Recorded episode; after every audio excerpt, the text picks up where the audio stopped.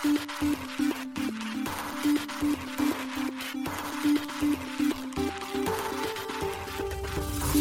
しい経済ニュース。この番組では現当社のメディア新しい経済が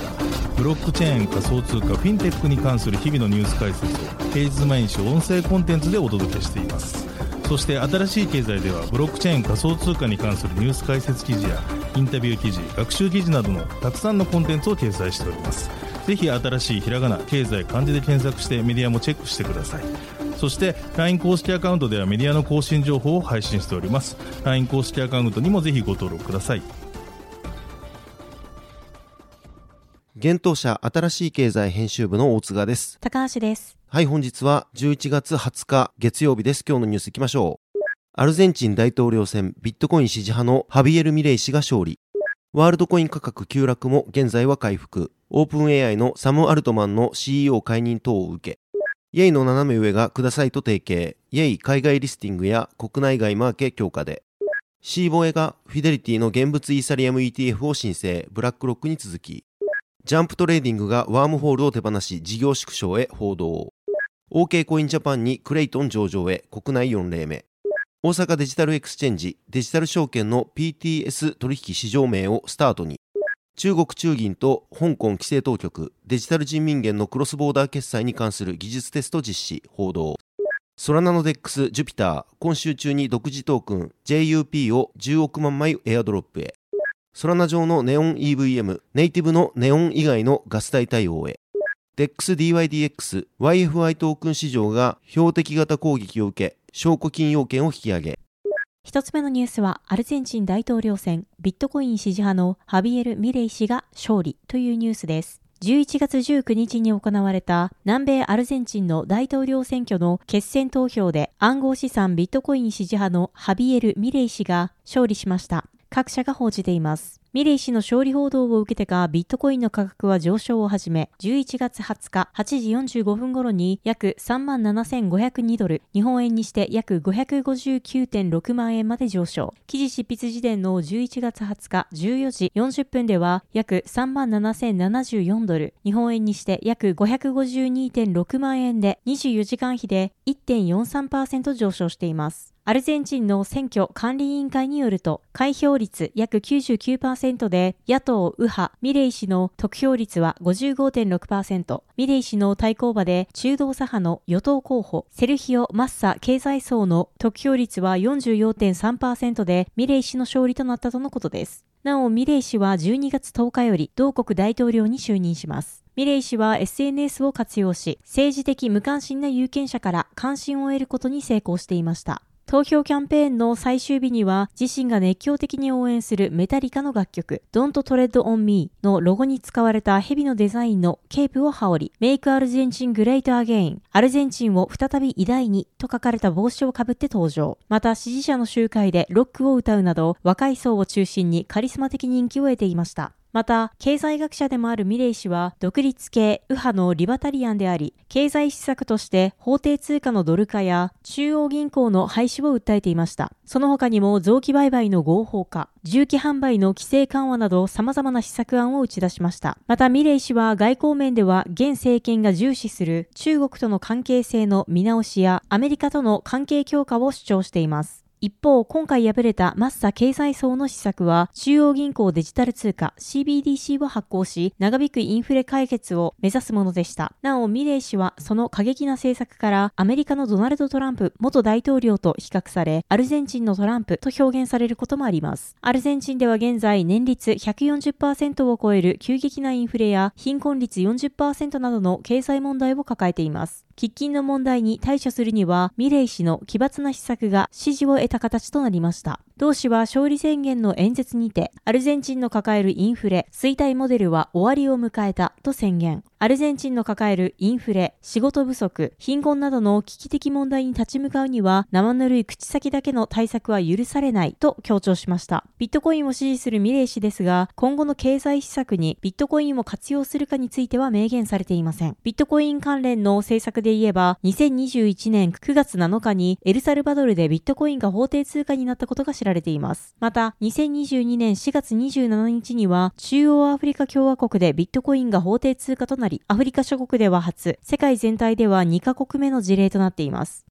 続いてのニュースは、ワールドコイン価値急落も現在は回復。オープン AI のサム・アルトマンの CEO 解任などを受けというニュースです。オープン AI 創業者のサム・アルトマン氏が同社 CEO 及び取締役会から解任されたことを受け、暗号資産ワールドコインのトークン価格が急落しました。一時は24時間比で約13%の下落を見せました。しかし、解任発表から3日経った現在、1.84ドルまで下げたその価格は、記事執筆時点の11月20日12時30分時点で2.41ドルとなっており、下落前の価格を取り戻しています。AI チャットボットサービス、チャット GPT などの人工知能で知られるオープン AI は11月17日、サム・アルトマン氏の退社を発表。同社は暫定 CEO として CTO のミラ・ムラティ氏を任命しました。なお、オープン AI はアルトマン氏の解任が取締役会での審議プロセスを経て決定したものと説明。アルトマン氏が取締役会とのコミュニケーションにおいて常に率直でなく、取締役会の責任を果たす能力を妨げているとの結論に達したとし、取締役会はもはや同氏が今後もオープン AI をリードし続ける能力に自信を持っていないと同社は述べています。そして前述の通り、このニュースはアルトマン氏が開発に関わる暗号資産プロジェクト、ワールドコインの独自トークン、ワールドコインの価格にも影響を与えました。なお、ワールドコインの価格回復と関係性は不明ですが、マイクロソフトを含むオープン AI の主要投資家がアルトマン氏の復帰を交渉しているとの報道が複数社から出ています。ワールドコインはサム・アルトマン氏が物理学者のアレックス・ブラニア氏と共に開発を進めているプロジェクトです。今年7月24日に正式ローンチしました。同プロジェクトはオーブと呼ばれるボール状のデバイスで網膜をスキャンし、各人それぞれの交際の特徴をデジタルコードに変換することで個人を識別するワールド ID を発行します。現在このスキャンは無料ででき、スキャンしたユーザーは現在無料の暗号資産、ワールドコインを受け取ることができます。このワールドコインの配布により、ベーシックインカム実現も計画されているといいます。なお、ワールドコインのワールドアプリのダウンロード数は今月11月に400万を超えたことが報告されています。また同アプリは100万人超えの日間アクティブユーザー数、50万人超えの週間アクティブユーザー数を記録したとのことです。また月間アクティブユーザー数については過去6ヶ月で2倍となる100万 MAU となったとのことです。さらに発表によるとワールドアプリはセルフカストディ向けの暗号資産ホットウォレットとして6番目に人気があるとも述べられています。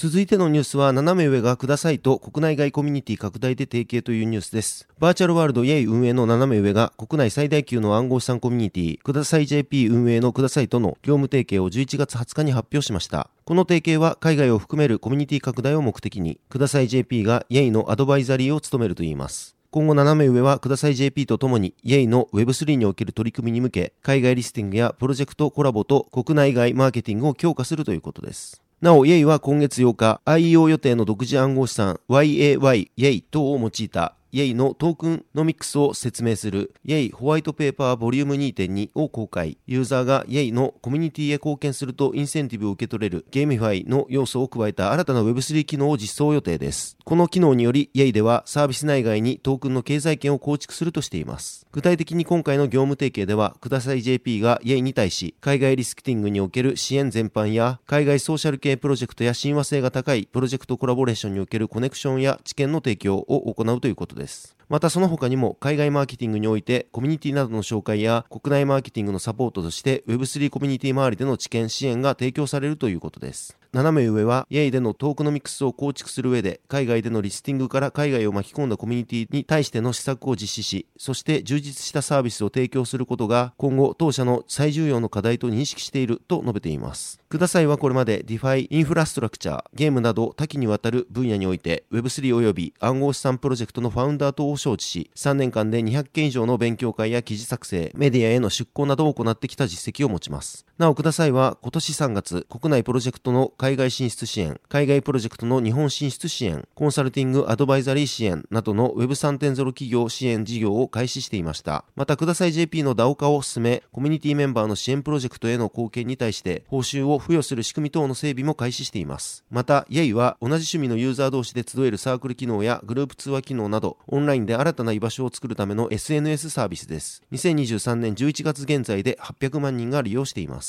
斜め上は昨年4月にシリーズ B ラウンドで16億円の資金を調達し、イェイ事業の Web3 化を発表。同月にはイェイトークンの IEO 実現を目的にハッシュポートとパートナーシップを締結。そして同年8月に斜め上は国内暗号資産取引所ビットフライヤーと IEO による資金調達に向けた契約締結を行っていました。また先日15日に斜め上はイェイの Web3 最新機能のゲーム開発において国内ブロックチェーンゲーム開発企業のクリプトゲームスとの技術提携を発表しています。なお IEO CEO とはトークンによる資金調達を暗号資産取引所が支援し、具体的には主体となって発行体のトークンを販売するモデルのことです。続いてのニュースは、シーボがフィデリティの現物イーサリアム ETF を申請、ブラックロックに続きというニュースです。米大手資産運用会社フィデリティが現物イーサリアム ETF の申請を進めました。同 ETF 上場先の取引所を運営するシーボグローバルマーケットが米証券取引委員会 SEC へ11月17日申請書類を提出しています。なお、フィデリティはシーボグローバルマーケットを通じて SEC へ現物ビットコイン ETF を申請しており、6月30日には再申請しています。今回提出された申請書フォーム 19B4 では、英国においてイーサリアムに関する低リスクな投資手段が少ないことが指摘されました。また、現物イーサリアム ETF があれば回避できたと想定される損失事例を挙げながら、現物イーサ ETP が承認されれば、暗号資産分野における米国投資家の保護にとって大きな勝利となると述べられています。また、申請書では10月23日に暗号資産運用会社グレースケールインベストメンツによる現物ビットコイン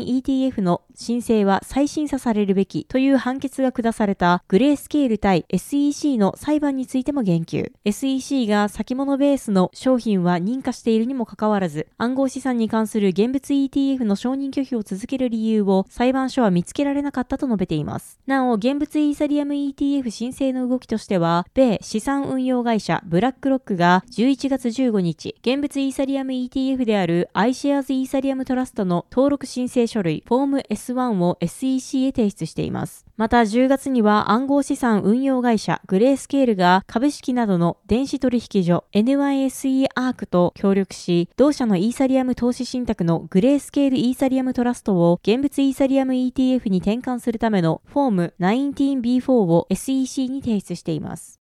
続いてのニュースは、ジャンプトレーディングがワームホールを手放し、事業縮小へ報道というニュースです。シカゴ拠点の大手マーケットメーカーであるジャンプトレーディングがブリッジプロトコル、ワームホールを手放し事業縮小するようです。ブルームバーグが情報筋の話として11月17日報じました。報道によればワームホールの CEO であるサイード・バドレグ氏と COO のアンソニー・ラミレス氏を含む同社幹部はワームホールを独立した事業体として運営するため、ここ数週間のうちに退社したといいます。なお、ワームホールは2022年2月、12万ラップドイーサ、当時の価格で約373億円のハッキング被害を受けたことを発表。当時の分散型金融プロトコルの被害としては過去最大額とのことでした。ワームホールはジャンプトレーディングのデジタル資産部門で、ブロックチェーンインフラ開発企業のジャンプクリプトの一部でした。しかし、ジャンプトレーディングの暗号資産市場への投資削減に伴い、今年は縮小傾向にあったといいます。なお、ジャンプクリプトの社員数は2022年の150人をピークに、それ以降半減しているとのことです。しかし、ジャンプトレーディングは、現在暗号資産業界で注目を集める ETF 承認可否の動向を注視しており、承認されれば、再び暗号資産ビジネスに注力する可能性があるとしています。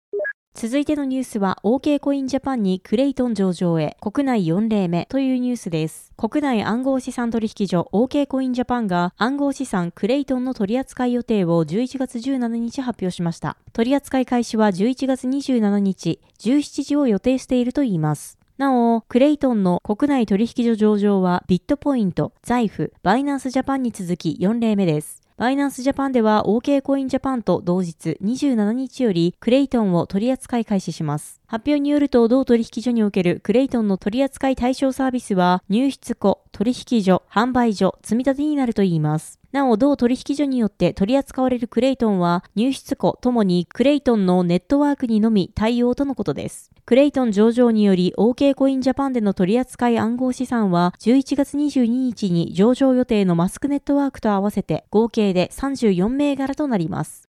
続いてのニュースは ODX の ST の PTS 取引所市場名がスタートにというニュースです。セキュリティトークン ST デジタル証券を取り扱う国内初の PTS 私設取引システムの運営を目指す大阪デジタルエクスチェンジ ODX が ST 取引に関わる PTS 開設に必要となる変更登録及び変更認可を金融庁から承認されたことを11月16日発表しました。同変更登録は11月7日付、同変更認可は同月15日付に承認されたということです。また ODX は ST における PTS の取引市場名をスタートとしたことも合わせて発表しています。スタートは当初の予定通り年内の売買取引開始を目指すということです。なお PTS とは投資家が証券取引所を介さずに有価証券を売買できる電子取引システムのことです。ODX は昨年6月より上場有価証券取引に関わる PTS 業務を開始しています。国内 PTS は ODX のほか、ジャパンネクスト証券が運営するジャパンネクスト PTS とシーボエジャパン運営のシーボエ PTS があります。昨年に業務開始した ODX は国内において3カ所目の PTS となっています。ODX は SBI ホールディングスと三井住友フィナンシャルグループが2021年4月に共同設立した企業です。同年10月には野村ホールディングス及び大和証券グループ本社が資本参加もしています。なお出資比率は SBI PTS ホールディングス70%、SMBC20%、野村5%、大和証券5%となっています。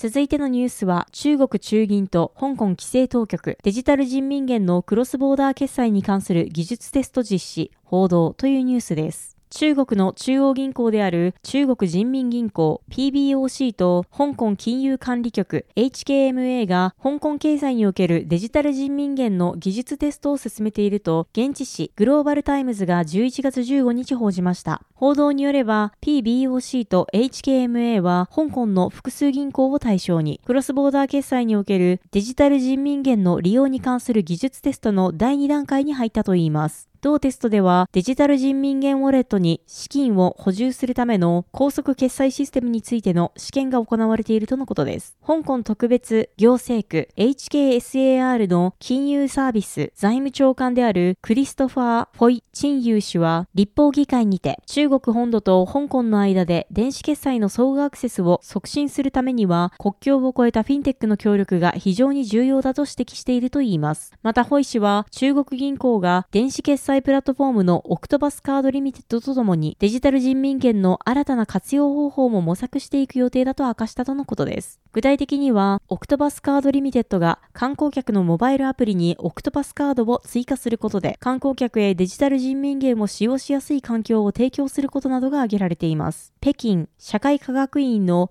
ワン・ペン副研究員は、デジタル人民元の開始により、クロスボーダー決済サービスの効率とユーザーエクスペリエンスを向上させることになり、より多くの国際企業や投資家がクロスボーダー取引に人民元を利用するようになることで、香港の金融市場が活気づき、ビジネス機会がもたらされると述べているといいます。また、ワン・ペン副研究員は、人民元の国際化に伴い、香港はオフショア人民元市場として、より重要な地位を築くと指摘。オフショア市場は、人民元の国際化プロセスにおける重要な連結点であり、世界の投資家により多くの人民元建て金融商品とサービスを提供することになるだろうと述べたとのことです。続いてのニュースは、ジュピターが10億 JUP をエアドロップへというニュースです。ソラナ上の分散型取引所で X、ジュピターエクスチェンジが独自トークン JUP を今週中に10億枚エアドロップすることが分かりました。ジュピターエクスチェンジ創設者、 Meow 氏が11月16日 X にて発表しています。ジュピターエクスチェンジによる JUP の発行及びコミュニティへのエアドロップ実施計画については、ソラナブロックチェーンのカンファレンスイベント、ソラナブレイクポイントにて今月3日に発表されています。JUP はジュピターエクスチェンジのガバナンストークンとして機能するトークンです。JUP の合計発行枚数は100億 JUP と設定されており、エアドロップについては初期供給量となる40%が4ラウンドに分けて実施されます。なお、総供給量の残りの20%はロック期間付きのトークンセールに割り当てられ、40%がチームへの配布や予備金として割り当てられるといいます。エアドロップの対象は今月2日より前に Jupiter Exchange にて直接やり取りを行った95万5000ウォレットとなっており、今後は新規ユーザー向けのエアドロップも実施予定ということです。そして今回は4ラウンドのうちの第1ラウンドとして合計10億 JUP がエアドロップされるといいます。10億 JUP の割り当て先については2億 JUP が各ウォレットへ 200JUP ずつ均等に分配、7億 JUP が調整された出来高スコアに基づく分配、1億 JUP がコミュニティに貢献した Discord や X における貢献者及び開発者への分配とされています。なお、エアドロップ対象者が自身が保有するウォレットへ割り当てられるエアドロップ数を確認するための公式エアドロップサイトが今週公開される予定となっています。